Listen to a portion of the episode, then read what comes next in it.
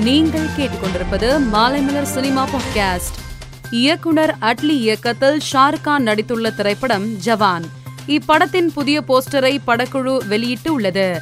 கையில் துப்பாக்கியுடன் நயன்தாரா இருக்கும் இந்த போஸ்டரை நடிகர் ஷாருக் கான் தனது சமூக வலைதளத்தில் பகிர்ந்துள்ளார். மேலும் புயலுக்கு முன்வரும் இடி அவள் என்று பதிவிட்டுள்ளார். இந்த பதிவு தற்போது வைரலாகி வருகிறது. சமீபத்தில் நடிகை இலியானா கர்ப்பமாக இருப்பதை அறிவித்திருந்தார். இலியானாவிற்கு திருமணமாகாத நிலையில் இந்த பதிவு ரசிகர்கள் மத்தியில் குழப்பத்தை ஏற்படுத்தியது.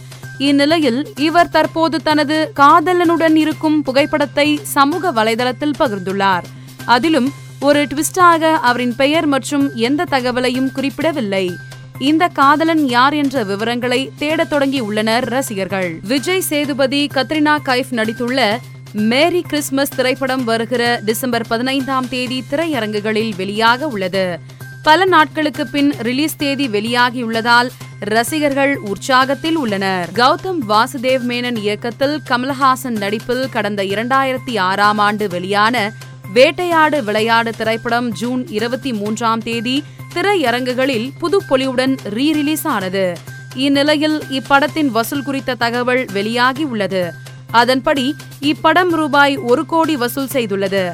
ரீ ரிலீஸிலும் சாதனை படைத்த இப்படத்தின் வெற்றியை ரசிகர்கள் கொண்டாடி வருகின்றனர். நடிகர் வசந்த் ரவி நடிப்பில் கடந்த இருபத்தி மூன்றாம் தேதி வெளியான அஸ்வின்ஸ் திரைப்படம் நல்ல வரவேற்பை பெற்றது. இந்நிலையில் இப்படத்தின் ஓடிடி ரிலீஸ் தேதி குறித்த அறிவிப்பு வெளியாகி உள்ளது அதன்படி அஸ்வின்ஸ் திரைப்படம் வருகிற இருபதாம் தேதி நெட்ஃபிளிக்ஸ் ஓடிடி தளத்தில் வெளியாக உள்ளது. லால் சலாம் படத்தின் இரண்டாம் கட்ட படப்பிடிப்பு நிறைவடைந்துள்ளது. இதனை படக்குழு கேக் வெட்டி கொண்டாடியுள்ளனர்.